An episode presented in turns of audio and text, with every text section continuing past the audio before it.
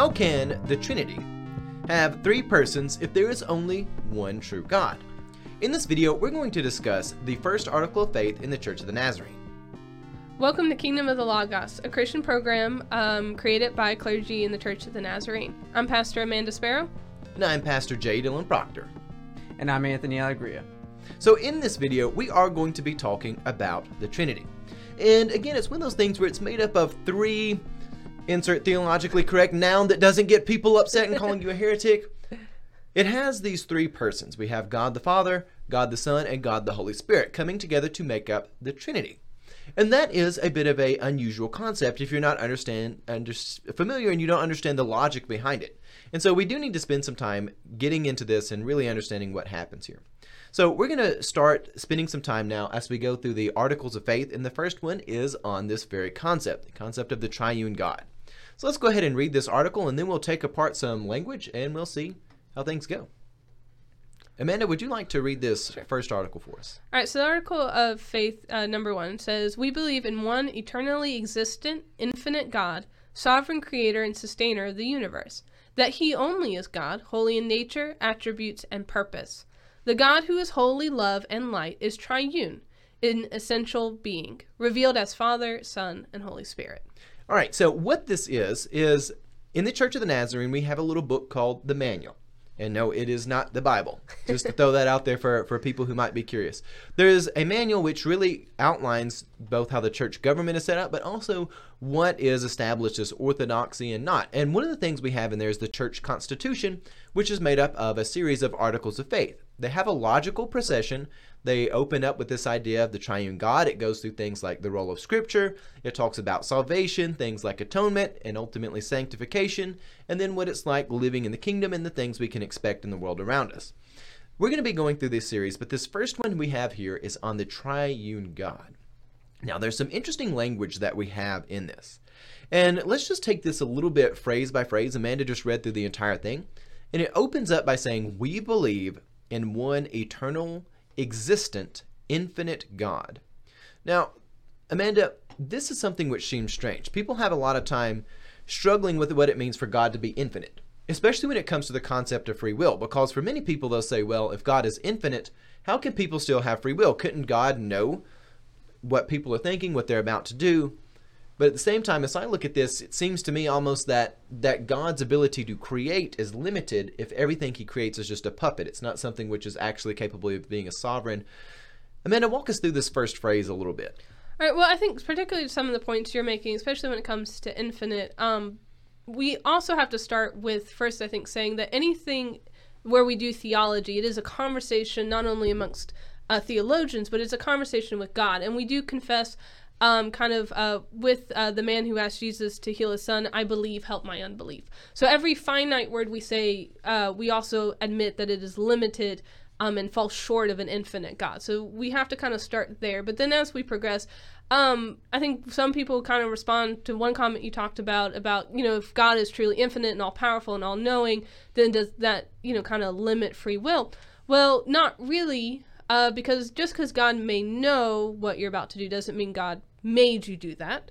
Um, and then also, I think sometimes God, even though God exists beyond time, all of time exists within the life of God, um, God does journey with God's people. Um, and so it's not that God's surprised when we do weird things, but that God allows those weird things to happen. Um, so there's tension in that conversation. And again, these are finite words describing an indescribable God. Yeah, they are finite words describing an indescribable God, but also the concept of free will really is important. Mm-hmm. Um, you see things like the movie The Shack, uh, where people go and they they kind of get a visual representation of what it would be like to walk and interact with God. But even the theologians, if we can call them that, the writers behind this movie, they had they struggled with this concept of the infinite God, and you could see it with the movie because when the the main character he asks the Holy Spirit uh, there he says you know do you know what I'm going to say before I say it? And she kind of fumbles around. And it's interesting because in this movie every time they get asked a serious question it's almost like the microphone is muffled. It's like they're like don't really get a clear answer. You've got to kind of replay it and like turn on the subtitles to figure out what they say. But the Holy Spirit answers like yes but I want to hear you say it anyway which it's not really a good answer for that in in my humble opinion because it kind of diminishes it doesn't ever answer the question of whether or not people have free will. Um, it just kind of toys with it and says we're filling in our plot hole in our movie and we're moving along. But to Amanda's point, there's this idea that God knows you. And I think a lot of times we, we want to put that in a, a simple term like, I might build something like this watch that I, I put together, and I have a, a, pretty good understanding of how everything worked on it. You know, I, I, made the CAD file, I sat down and 3D printed it out. You know, it's what I do with my spare time. I, this is why I stay up at late at night. I don't have any kids, so I just have to work on this till 2 a.m. Um, when we put something like that together, you, you know all of its intricate things, but yet at the same time, I'm under no disillusion that this is an autonomous sovereign being that has free will. I, I, am not able to give life to it. I can restore a mechanical item or even create new mechanical items, but I'm not able to actually breathe life into things. And when God knows his creation, God is breathing life into it. And one of the things which is about God's infinite ability that we really can't emulate is God creates things that they themselves can go along and co create. And I'm going to pitch this back to Amanda because this is really one of the aspects of being infinite about God that I feel like a lot of people don't spend a lot of time thinking about. That God would create beings that they themselves, they don't just play with the toy vacuums that children get, but they actually get the real thing. They can go out and co create and walk with God. Yeah, um, and this is something that's I think very unique to the the Christian um, Jewish faith. This is what's unique to to Yahweh, um, and, and in the sense of like if we were to compare to to other ideas and ideologies of different gods um is that this god does not hoard life right all other gods um create all other gods sustain life just for their own pleasure for their own preservation or to fight other gods or to be better than other gods and yet this god simply creates um and there's this idea then that the power is shared but it's not uh, some of this language is kind of weird trying to use, but there's empowerment that happens. Now, without a doubt, the create creation does not become the creator, but they do create, but only because they are empowered by the creator. Um, and this is this is a good tension that all Christianity I think should have.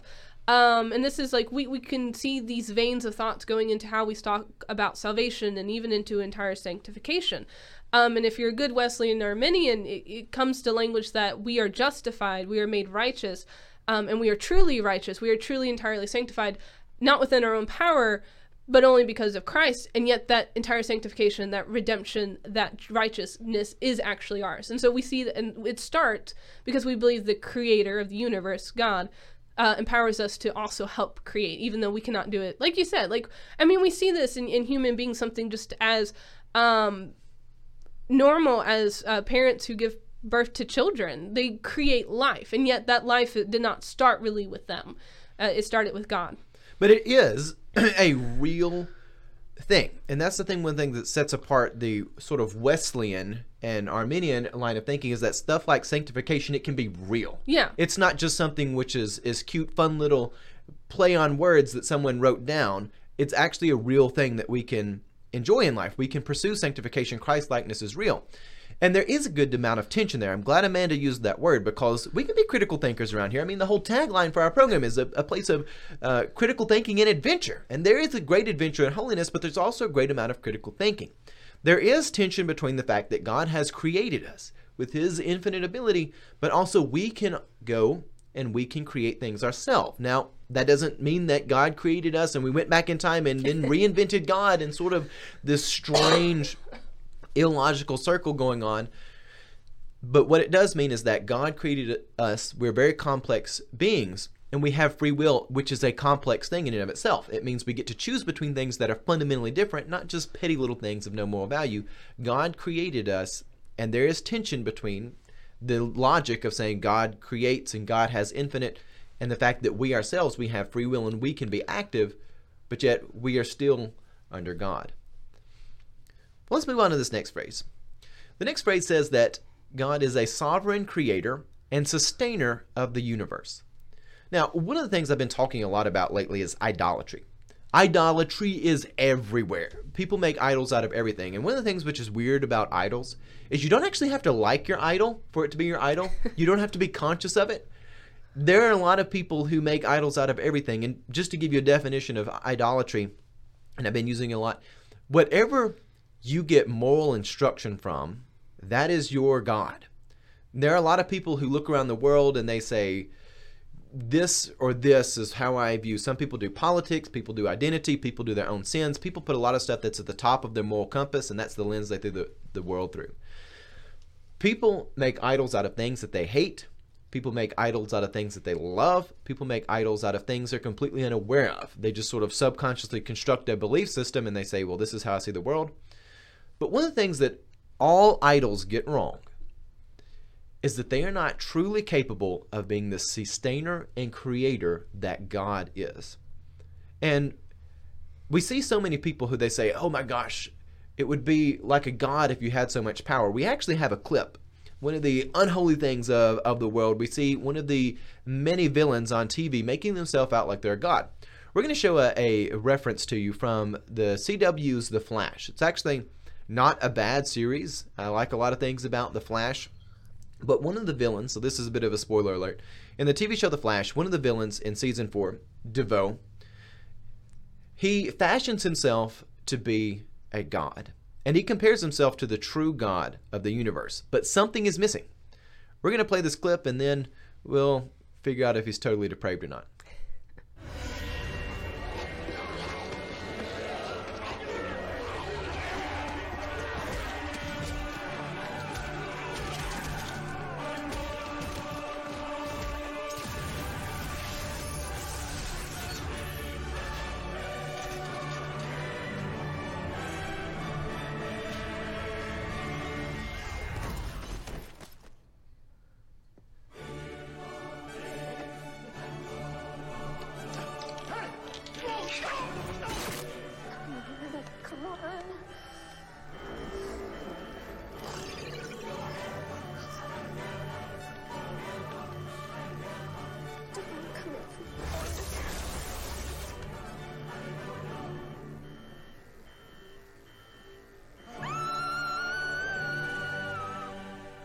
God said, Let there be light.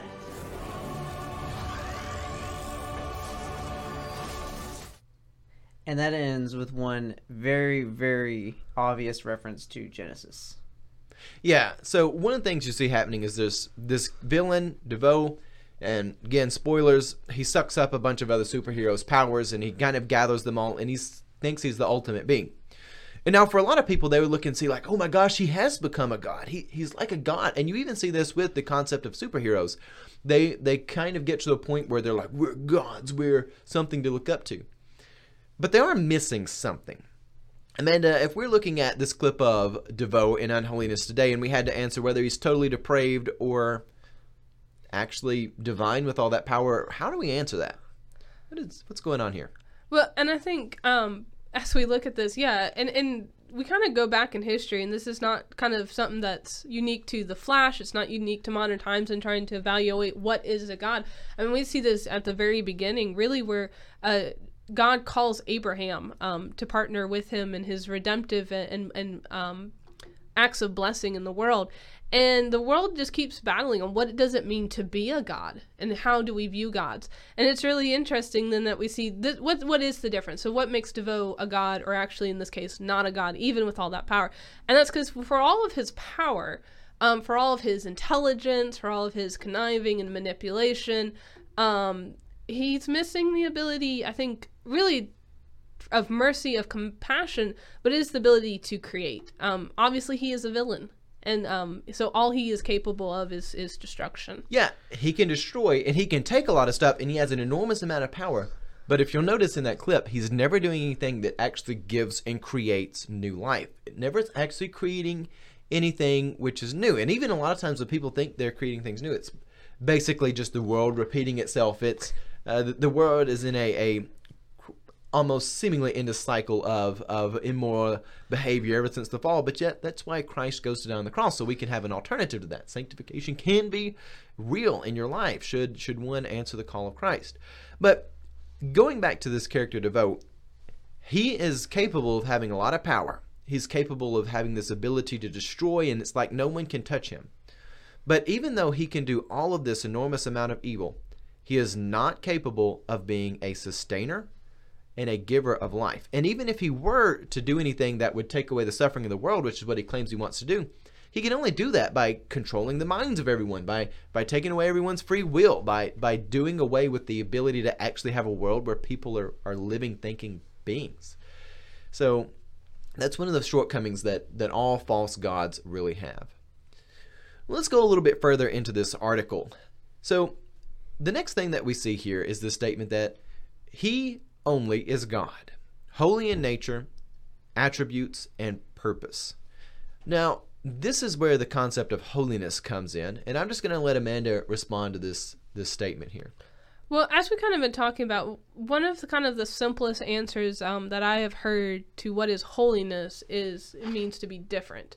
Now, this is not different for different sake, and this is not to be different kind of in a very modern or kind of early 20s, uh, you know, young people. They're like, I just want to be different. That's not what I'm saying. Um, this is really uniqueness. And again, we look at how the rest of the world had organized itself um, we look at all the other origin stories of, of or creation stories. Sorry, we're talking about superheroes. Uh, we look at all other creation stories and, and stories of the flood and other things, and we see these common denominators throughout all these religions and philosophies and you know things that are divine. And yet, what makes this God, Yahweh, the God of of Israel, of Abraham, of Jacob, of Isaac, uh, of you know Moses, uh, Peter, and Paul, this kind of God acts differently and so that's when we say holy. But what does that mean? What how do we unpack that? Is this is a God again, a God that blesses, that creates, and that sustains life. That we're as um, in Genesis it talks about he you know his form hovering over uh, the void. That there's chaos in the world, and yet this God is interested in creating order. That life may uh, begin, and then that life may continue. And no other God does this. And this is what makes this God holy. This is what makes this God different. And then that God then calls people to partner and then to become holy, truly holy, not appear holy, not seem holy, but to be holy. And that through their holy acts, the world can be made holy. All right, well, let's go back to Genesis. You made that reference there, and we, we saw where that villain, he wanted to fashion himself, and Amanda's been talking about how setting himself out. I want us to compare what is different about when God in Genesis says, let there be light versus when a villain like DeVoe says that. So the book of Genesis opens up with this statement. In the beginning, God created the heavens and the earth. The earth was without form and void, and darkness was over the face of the deep. And the Spirit of God was hovering over the face of the waters. And God said, Let there be light. All right, what you see happening is the world is a place of nothing. There's no meaning, there's no purpose. It is a chaotic void of seemingly endless dark waters. That is the image you get there in Genesis 2 or 1 2, verse 2. And God, it's quite clear that God does not see this as being good. Only once light comes, only once life comes, only once meaning, purpose, and order, once there's organization given to creation, once the cosmos has the laws of physics brought to it, once there's something to give it purpose, will it be good. When God sees this chaos, he sees that that is not good. That's sort of the implication there. You you see a lot of times in Genesis that God saying that is good. Obviously, that means the things which are the absence, that void there, that is not good. That's not something which is is that transcendental good. You see someone like DeVoe, and you see a lot of the idols. You see a lot of the th- people in the world who look to great power, and they say, "Well, that would make me like a god if I had all that power." But the thing is, is those forces of power are really only capable of taking people back to the void when they are separated from God. When your moral compass isn't oriented around God, when you do like DeVoe and you want to make yourself out to be a God, and you even seen in that clip, he just makes the world a place of form voidless chaos. Even the laws of physics are broken down because, well, that's what supervillains do. That's sort of their thing. But but really, there's this idea that God is different because of that. And on this idea of God being different, let's talk about what it means for the Trinity. And again, you've got to insert your theologically correct noun there because people will get really mad if you if you use any synonyms, even though it's a really hard thing for people to understand. They people are legitimately trying to work through this, and then mm-hmm. it's sort of like the hammer gets dropped on. It's like you used the wrong noun. You will be exterminated, and all sorts of crazy things go. You get sent to to hell, where the devil will make you try to make slides on Adobe Spark. that that's sort of your um, punishment. Eternal punishment. But anyways, let's talk about how the God the master of the universe, the one who spoke creation into existence, can actually have God the Father, God the Son, and God the Holy Spirit be revealed to humanity. Let's talk about how that's even possible. Because for many people who are unfamiliar with the logic behind the Trinity, they say, well, doesn't that sound polytheistic? Like, preacher, we're supposed to be one God, but now we're talking three, so are we polytheistic, monotheistic? And then you get people who, who become heretics and they start to try to rate them out and be like, well, maybe Jesus isn't really God. Maybe he's just chosen to be God's son. All this stuff comes out and it's all a bunch of garbage. Um, the Trinity is a single Godhead. And it actually can make sense. And one of the reasons that I I want us to compare this to the concept of God being different from other gods is I actually think if we compare God to the polytheistic system, we can find some moral certainty here. Because whenever you get there actually being multiple gods, you get different morality. Things aren't uniform at all. There's no logic. Like if you, you go to ancient Egypt and you have the, the gods like Set and Osiris, and we've actually got some pictures of Set and Osiris battling it out. Instead of getting a unified moral code and a unified set of physics that everybody gets to live by, like when God spoke creation, you get all sorts of crazy dharma. Like you get these two brothers who are gods, and you know, Set, he's the one that kind of has a, a jackalish dog like head. He's really jealous of his brother. So his brother's the one ruling, so he conspires and gets him tricked into a box that's really a coffin. He throws him out in the Nile, and then he goes and digs him up out of the Nile and chops him up, and then Osiris's wife, Isis, she comes in and pulls his body up and resurrects him and then gets pregnant and has a kid. That's basically what polytheistic worldviews look like. Chaos. Chaos. And there's no universal moral code. Like if you hear the, the tale of, of Set and Osiris, the Egyptians' gods fighting out with one another, and you hear how one of them conspires with the queen to, to put a box together and, and trick him into the box, you know, that doesn't actually tell you how to live. It doesn't give you anything which is abstractable. It doesn't help you out in the sufferings of life. When you hear about how there's one sort of deity, this this one Isis, she can resurrect her husband for a little while to, to get pregnant. You're like, well, that, that doesn't help me out. That doesn't do anything for me as an individual. And that's what you get with polytheism. That's what you get. Again, you look at the Roman gods, you look anywhere when there's multiple gods, there is no universal morality. There's not a universal logic for how the universe works.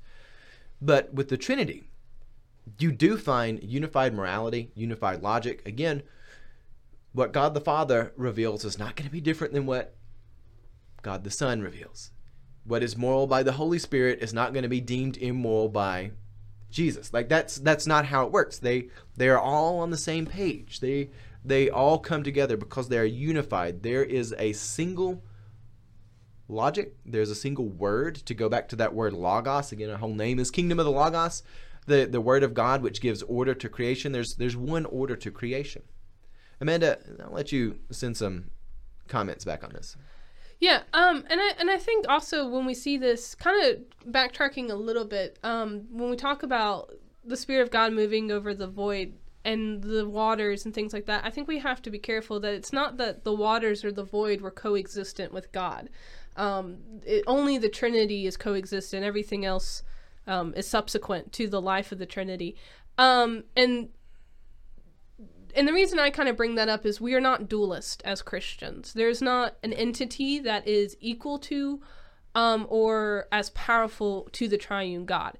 Um, it's just merely, in our, again, our finite language trying to explain something that is infinite. The ancient Hebrews, as they are telling the story and retelling the story of creation, then as it's finally getting written down, they have to use some kind of language to explain the nothingness.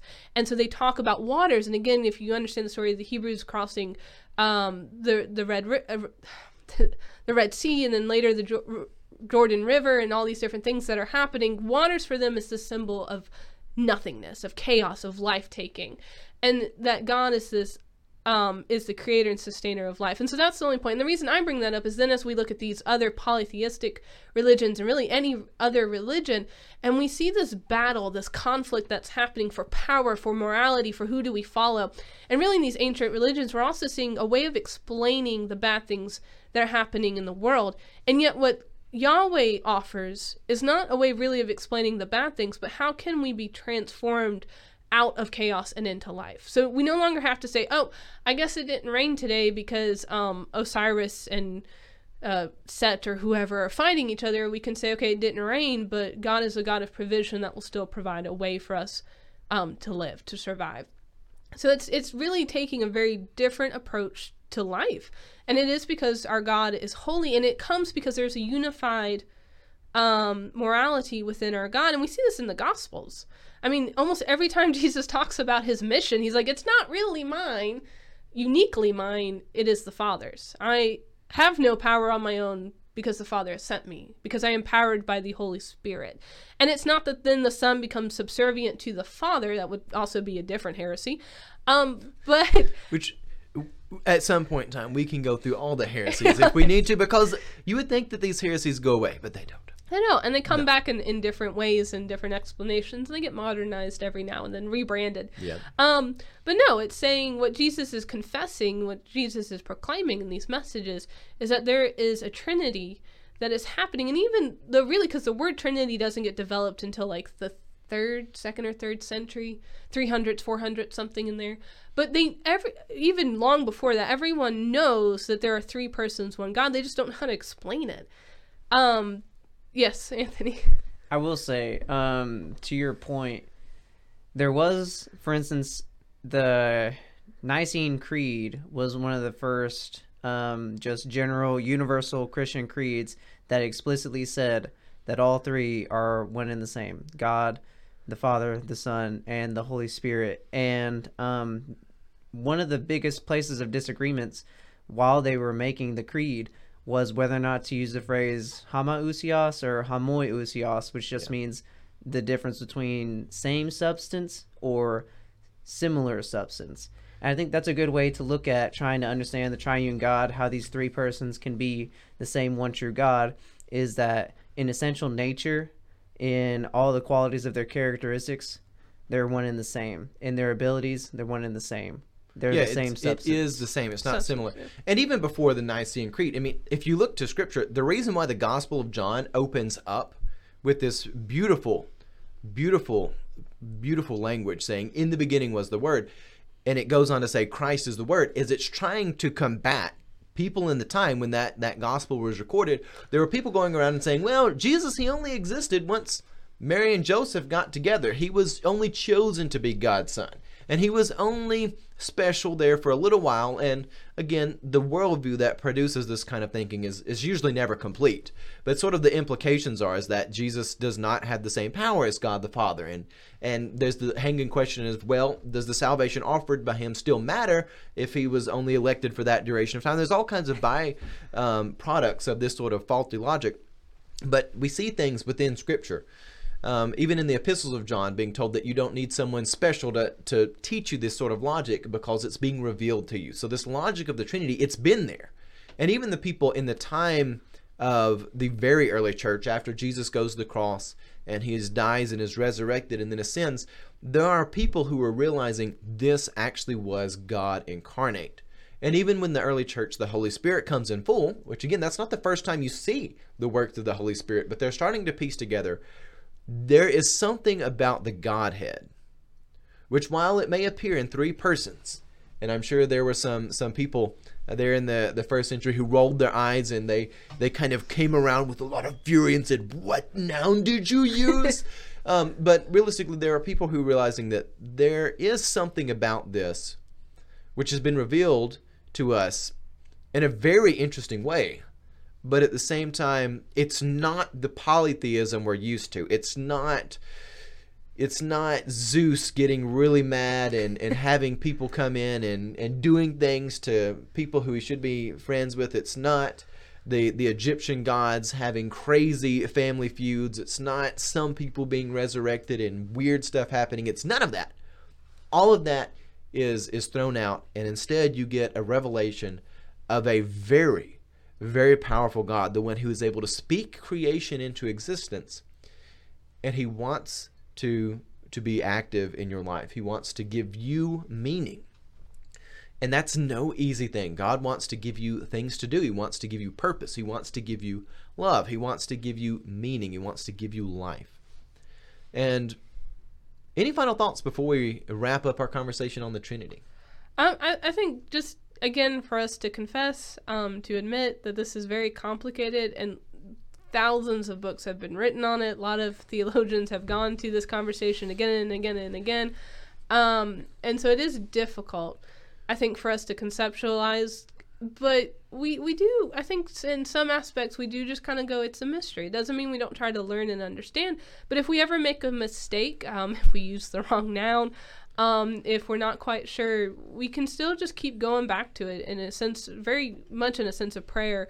Um, even if you know we're not holding our um, our hands or folding our hands or, or closing our eyes, of trying to understand this. And um, as we continue, the next article faith is the one on Jesus Christ, the the Son of God, God the Son.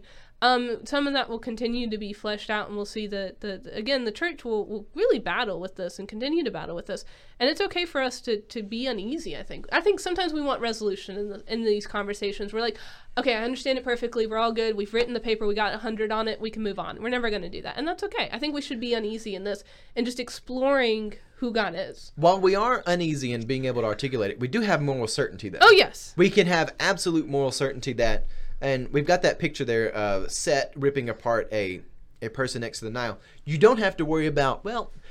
God the Father didn't give me what I wanted today, so I'm gonna slip around and ask the Holy Spirit for it, and then and then you're never going to end up looking like this because that is not how the triune Godhead works. It is not this thing with a split morality Right. that fluctuates and is unreliable. It is something that you can depend on to be the same. It is something which is consistent and it gives meaning.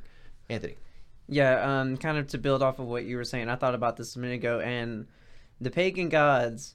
Well, first of all, most of the time they can't even work together, which I think is kind of funny. They they can't cooperate. No. But um, even if they were to cooperate, that's still not quite the same as the Trinity because the the parts of the Trinity are not working together. They're actually working in unison, which is probably a better way for us to think about it in terms of you know um, the nature of the Trinity. It's not different parts that are working together.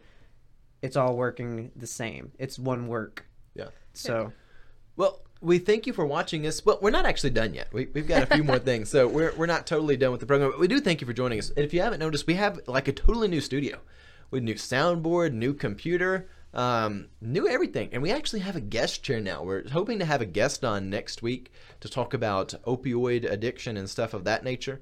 Where we're hoping to really have some expense. If you would like to help us out, you can donate at patreon.com slash kingdom of the logos. That helps. Again, we're not going to be like the 700 Club who sit around and be like, well, all of these people give money to Kingdom of the Logos, and now the gospel is fulfilled. Like, not going to do anything like that. um, but same time, one of the best things you can do is just share our content and send us feedback. Send us your thoughts, questions, and comments. We love to hear from people, and we're actually going to be talking about some things which people have sent us this last week. Um, but now, as we do wrap up this this one particular program, we are going to go ahead and cut to another camera where Charlie the Church History Dog is back with us, and he has a short message for you as we we end.